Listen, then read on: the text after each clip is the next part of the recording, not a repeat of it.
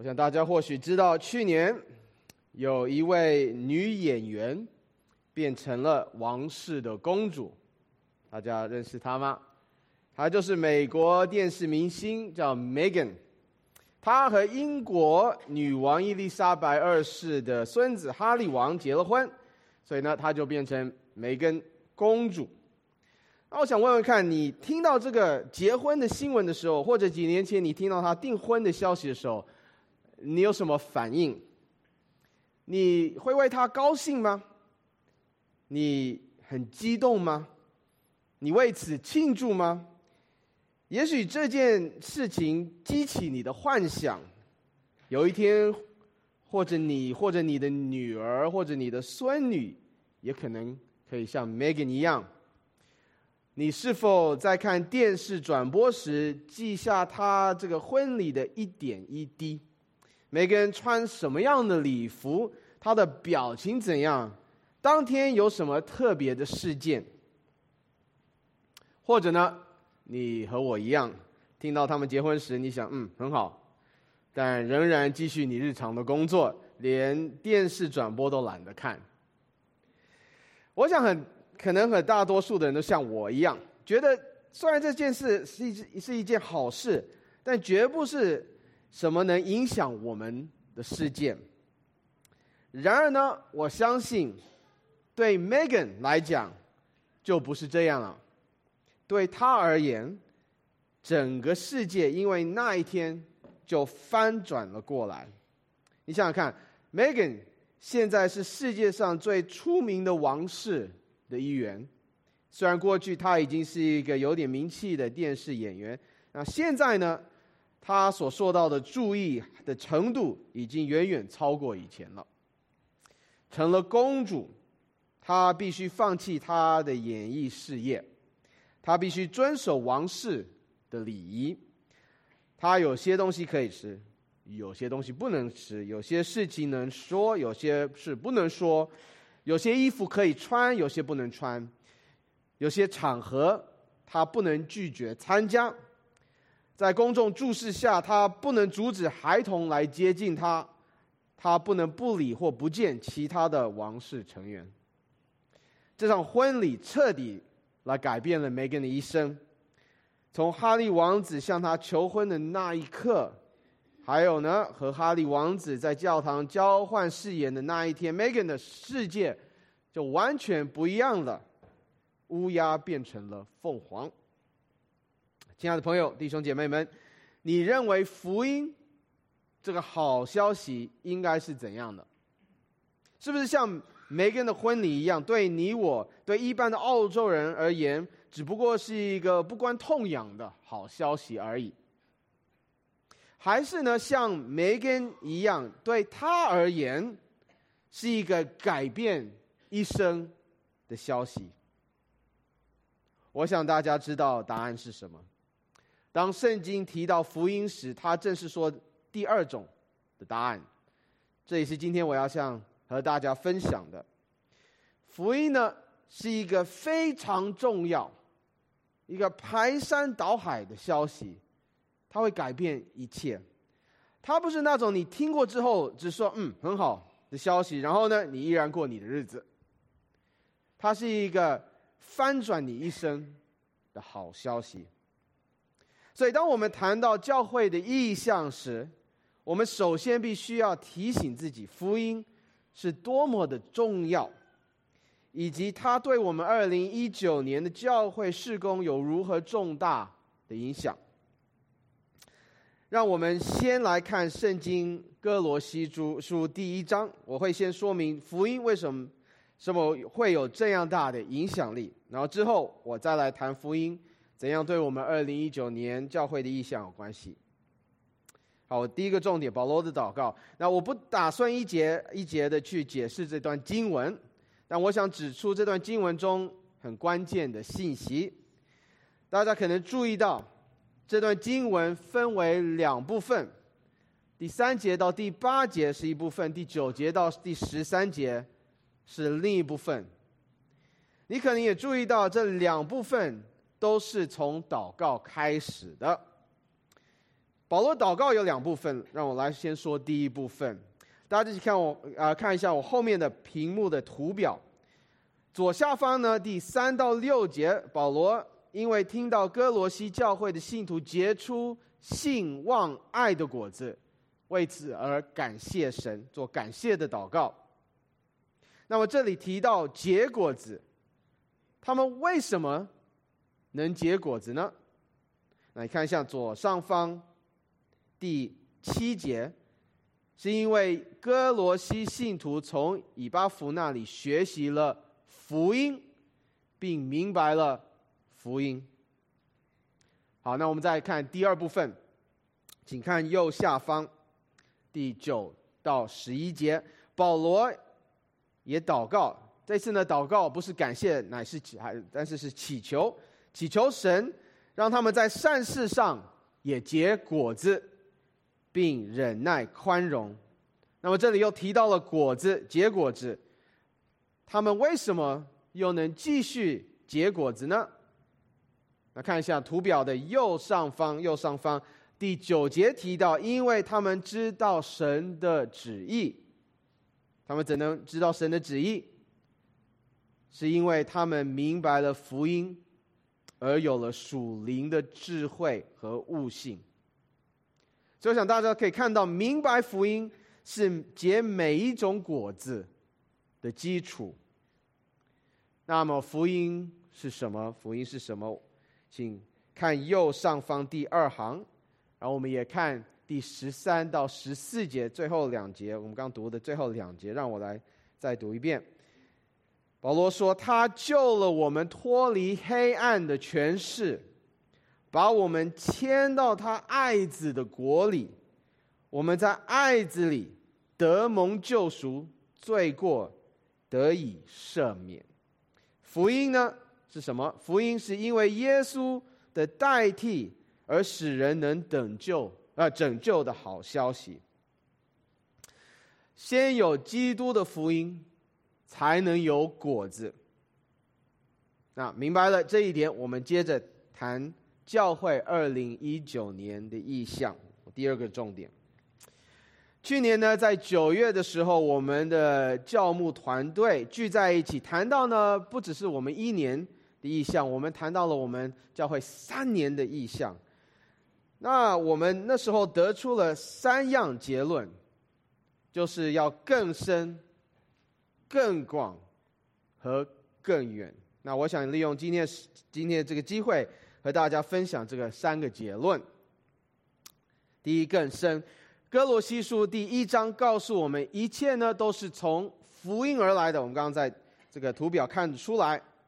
我一开始就说，福音不是那种我们听完就束之高阁的好消息，福音呢是一个会改变一切的好消息。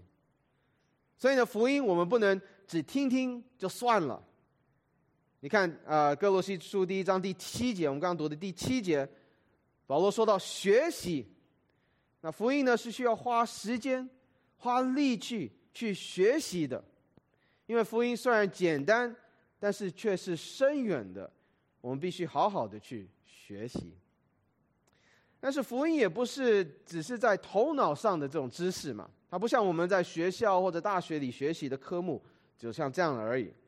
你看，在第六节，保罗说到真知道或者真认识神在福音中的恩典。然后呢，大家看第九节，第九节他又说到，知道神在福音中的旨意，这种知道，而是是需要属灵的智慧，还有属灵的悟性。所以呢，我们在二零一九年的第一个目标，就是在我们我们要在福音上的认识要更深，要更深的知道，要更深的了解，更深的让福音影响我们生活的每一个层面。换句话说，这就是我们要在门徒的造就上更深。如果我们要我们生命结果子，以至于影响世界，就必须从更深的认识福音开始。基督徒的生命的晋升是比较像打网球，越打越好，而不像弹钢琴，的越弹越好。让我来解释一下，呃，弹钢琴呢要学习新的乐曲，而且呢要经常的练习你的技巧，还有增加你的曲目。你永远有新的东西好学习，因为永远有新的乐曲出来要你学。但是呢，我不知道大家知不知道，打网球呢就不是这样。打网球呢只有几种技巧要学，这基本技巧呢。我很小的时候，可能七八岁的时候开始打网球的时候，就已经学学过了，正手啊、反手啊、发球、截击、高压杀球等等，都是很基本的，这种基本技巧都已经学全了。但是你看这些职业网球选手，像伟大的 Federer 费德勒，他呢就是要专精这几种基本的技巧而已，这些是。基本的，这没有新的东西，你只要深化这些基本技巧就行了。我想基督徒的生命也是这样，并不是一致的学习新的东西，而是在福音的基本知识上深而又深，彻底的了解他们。以至于让他们影响到你生活的每一个层次，大家了解吗？这就是我们希望西南区教会、基督教会的每一个人都能经验到的。从吃奶婴孩的基督徒，到啊呃长大成人的基督徒，我们希望你在福音中晋升，并深入到你生命的每一个角落。那你要如何？做到这一点呢？在你的认知和生活的哪一个领域，你可以更晋升呢？你可以问自己下面的这些问题来自我检验。朋友们，你是否知道福音贯穿了每呃整本的圣经？你是否了解新约和旧约的每一部分？都是围绕着耶稣，并指向耶稣。当你对自己的生活有疑问时，你是否知道福音对你的问题都有答案？你的世界观是否以福音为中心？你能不能回答：神是谁？人是谁？生命的意义是什么？我们死后往哪里去？对和错的基础是什么？你知道吗？这些有关世界观的问题，也都在福音中提到。你是否你你知不知道怎样用福音去和罪，还有和试探征战吗？你知道怎样透过福音？去忍受苦难和试炼吗？你的祷告是否以福音为中心？你的婚姻、你的为人父母、你的独生、你的退休、你的工作、你的学习、你这个整个生活是否以福音为中心？如果你不能对所有的问题都答是，不要担心。这正是我们教会意向所要达成的第一个目标。我们的目标是每一个肢体在今年都能成为更深入、更成熟的门徒。但是这个是一个永无止境的，我们是可以一致的成长。我想就像骑单车一样、踩单车一样，你必须一直踩下去，才不会跌倒。快或慢都可以，但必须一直踩下去，一直往前走。所以呢，我们要想要帮你在福音上晋升。那么你在二零一九年要做些什么呢？很简单，你可以参与，你可以参与。我们教会有帮助你更深认识福音和造就门徒的设计。但是呢，如果你不参与的话，这些设计就。毫无用处。如果你只是星期天来参加崇拜，那就很难晋升，很难晋升。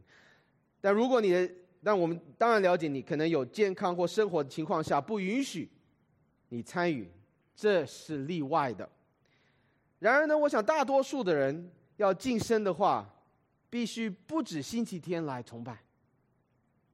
所以我想问你，你是否参加了我们周间的查经关怀小组？你是否出席过成人主日学？啊，你是否参与侍奉？参与我们的每个星期六的祷告会？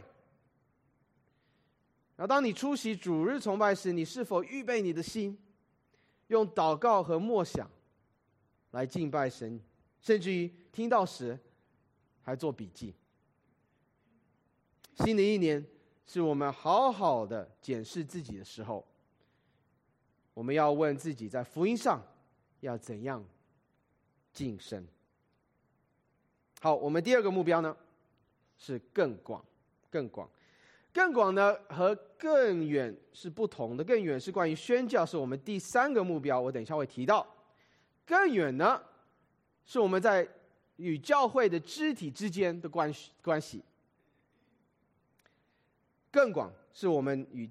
教会肢体之间的关系，从哥罗西书第一章结果子的一个关键，就是与其他信徒的关系。你看，在第四节，在第四节，保罗提到向众圣徒的爱心，爱呢必须有爱的对象。如果我们只爱自己，就不是爱了。那么，谁是众圣徒呢？圣徒指的是谁？是不是天主教所教导的，只有特别的基督徒才能称为是圣徒？英文是 saint。或者呢，可能呃，是不是指我们基督教所理解的所有基督徒都是圣徒？我想大家可能知道，当然天主教的理解是错误的。在圣经上，神称所有的基督徒都为圣，所以我们其实都是圣徒。然而呢？新约有些地方提到的圣徒是有有点特别的含义。保罗在这里所说的圣徒，我想也是这样的特别的含义。保呃，保罗在他书信里提到圣徒，常常是指犹太人的基督徒，大家懂吗？犹太人的基督徒，犹太人呢是在旧约神特别拣选的民族，民族他们在神的眼中。是圣的，因此，呃，像在哥林多后书第八章第四节，哥林多后书八章四节，保罗提到要把捐项送到耶路撒冷的犹太信徒那里，因为他们闹饥荒，啊，那在那一节他就称为他们为圣徒，the saints，众圣徒。所以呢，保罗所说的圣徒。有时候是指犹太人的基督徒，那我想在这里哥罗西书第一章也有这个意思，特别的意思。在保罗心中，他说要向向众圣徒的爱心，非常可能是指这些哥罗西的这些教会的人啊的同工，在金钱上也对耶路撒冷的犹太人的基督徒的帮助。所以呢，保罗特别为哥罗西这个非犹太人的教会的爱心，看到他们爱心表现出来，为他们感谢神，因为呢，他们是非犹太人，他们是外邦人，他们原本和犹太人是毫不相关的。可能你也知道，过去犹太人和外邦人是分开又对立的，但是如今，在耶稣基督里。外邦人、犹太人成了合一，结了啊，结出来这个爱的果子，这个中间的阻隔都拆毁了。所以保罗为这件事情来感谢神。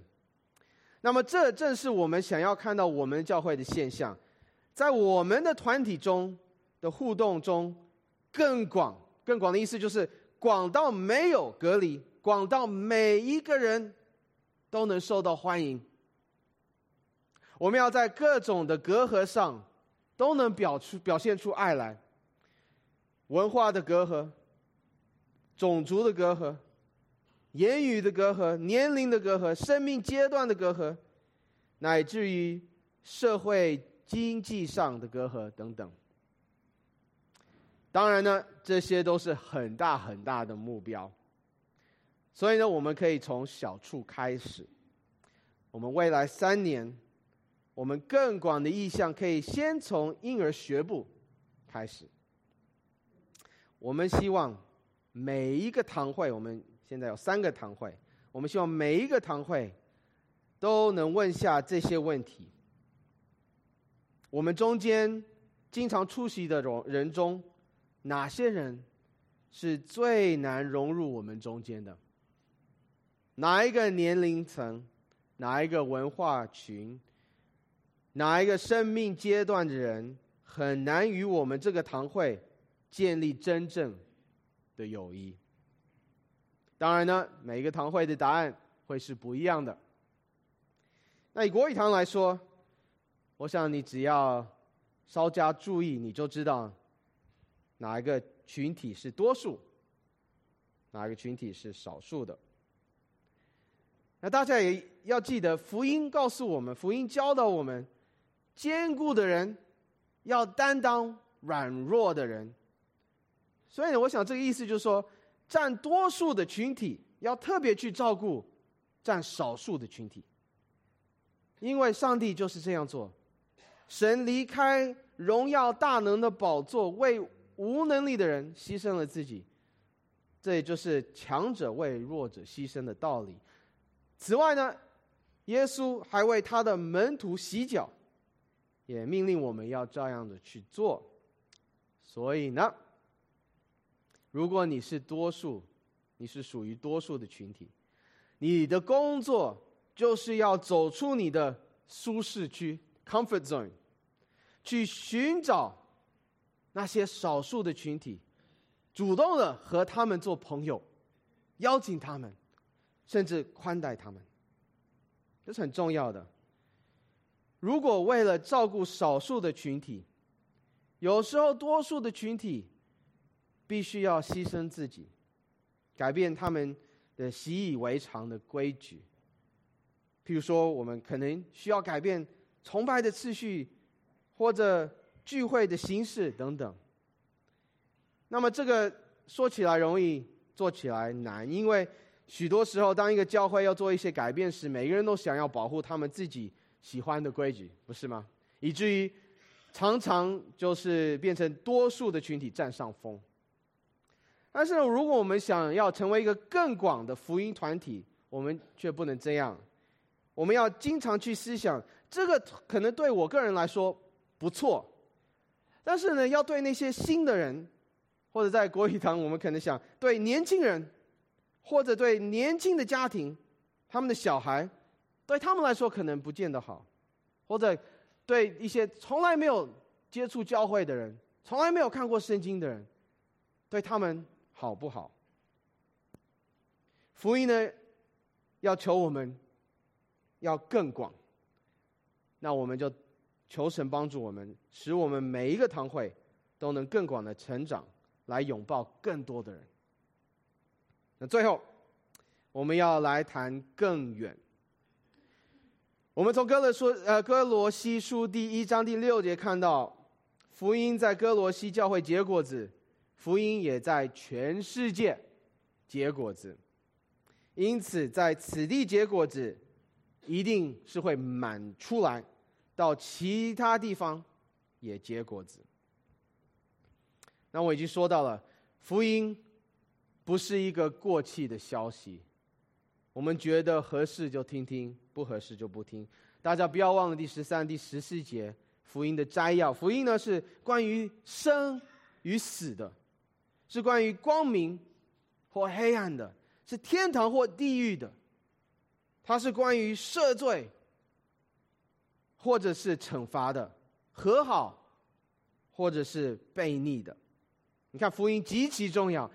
神在耶稣基督里给我们开了一条路，只有一条路，使我们被拯救、被赦免，而恢复与神的关系。如果我们相信耶稣是为我们的罪而死，而且又从死里复活。如果我们跟随耶稣基督，以他为主，我们就在神的拯救，还有神的更新世界的伟大计划中有份。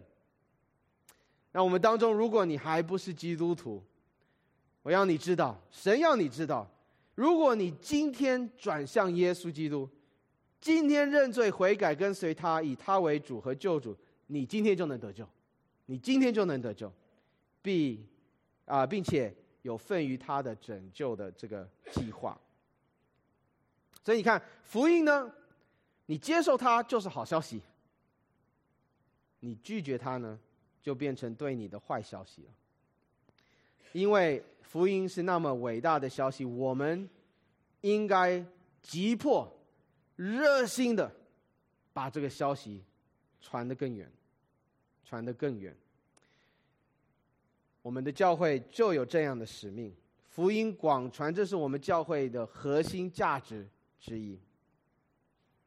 每一次呢，我们有布道性质的聚会，在弟兄姐妹。的邀请下，都有许多还不是基督徒的来参加。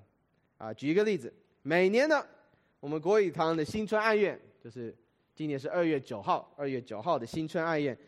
每年呢，我们有举办这个新春爱宴，副堂呢，你想都知道，坐满满，而且呢，大很很多都是还还还不认识耶稣的，没有没有来过教会的。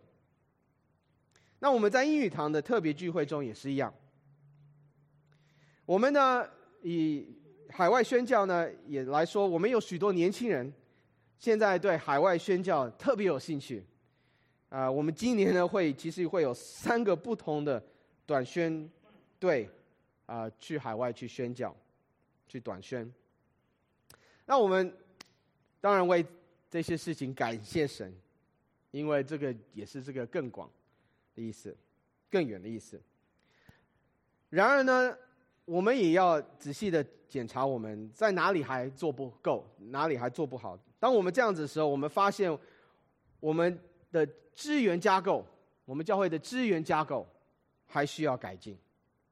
你想想看，如果这些聚会呢是带领人，这些聚会是带领人到我们教会来耶稣认识耶稣的这个管道的话，如果是一个管道，那这个管道呢？有许多漏洞，因为呢，大多数的人虽然有来过我们的新春爱宴或者我们的聚会，很多人都没有留下，来过之后就不再来了，我们就没有机会能呃跟进，使他们成为门徒，也当然没有机会来造就他们，使他们成熟，然后动员他们。这个呢，管道有许多的漏洞。那么我们海外宣教呢？我们有太多愿意受差遣的人，但是呢，我们的财政预算却无法支应他们的需要。这也是为什么我们教会的领袖在现在就要为福音在未来十年的增长做奠基的工作。我们现在教会呃的教牧团，你想知道有四位，今年有四位。全时间的传道人，你可能问：为什么呢？我们需要那么多全时间的传道人？为什么我们的财政预算因此有相当的赤字？原因是因为我们要为本地和全球的福音增长在做奠基的工作。如果我们没有足够的传道人，我们就无法支持这个造就，还有动员英语堂有意投入。海外宣教的年轻人，这就是为什么我们两个英语堂会需要三个传道的理由。如果我们有足够的传道人，我个人科牧师就会被一个英语堂所绑住，没时间与长老们一起有效的带领整个教会、整个教牧团，也没有办法做好主任牧师，策划教会未来方向的角色。这是无法去做的。如果这样的话，我们教会要走更远的意向，一定会打折扣的。这就是为什么我们需要多位传道人呢一起来分担工作的理由，尤其是英语堂。我们的财政预算虽有赤字，而且可能在未来的三年都会有。但是我想，如果神祝福的话，我们聚会的人数会因有足够的传道人而增加，我们的奉献也会增加，来补足我们的赤字。我们相信神会祝福我们的意向。那当然，我们也请求同工们，你是教会同工们的话，来想想神怎样在财务上祝福了你，也可能考虑。今年增加你的奉献。然而呢，更要紧的是，如果我们希望福音传得更远，我们必须在三方面参与。三方面，第一，我们需要祷告，我们需要迫切的祷告。所以呢，我要请你做一个代祷的勇士。我们英语堂在二月份有宣教月。英语堂的童工已经从啊一月九号开始就承诺了做二十一天的祷告，每一天在同一个时间，大家一起祷告，为失丧的人，为他们的朋友，为福音传得更远而祷告，这是很好的。那你呢？你有没有为神摆在你身边失丧的人祷告呢？你会不会为我们教会？的意向更深、更广、更远，而我们教会的领袖、长老们、牧师们为我们祷告呢？第一，我们要祷告；第二，我们需要为耶稣而活。我们需要为耶稣而活，也就是说，我们在言行上要见证耶稣，并不是每一个人都能清楚的传讲福音。和回答人们的问题，但是每一个基督徒都能够向他身边的人彰显福音，怎样改变你的生活、你的生命？我想问一下，你是否在这样做？不论你在哪里，你是否能让非基督徒看出你因为你信耶稣与人不同的方面？第三呢？我们可以邀请邀请人来教会，你会惊讶，人们其实是很愿意来教会的。我刚刚提到的新春爱宴，农历新年就要到了，所以呢，特别邀请你的朋友、你的家人来到我们的爱宴，二月九号。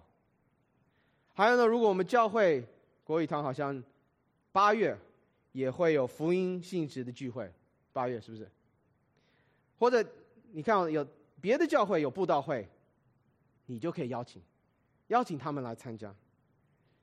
你也可以邀请你朋友的孩子来到我们儿童主日学，你也可以邀请懂英文的、懂英语的人来我们二月份英语堂的福音啊福音聚会来听福音的信息。所以呢，这三件：祷告、见证和邀请。我们教会的意向更远、更广，是吧？更深、更广、更远。愿神祝福你和未来一年我们在福音里的同工。阿门。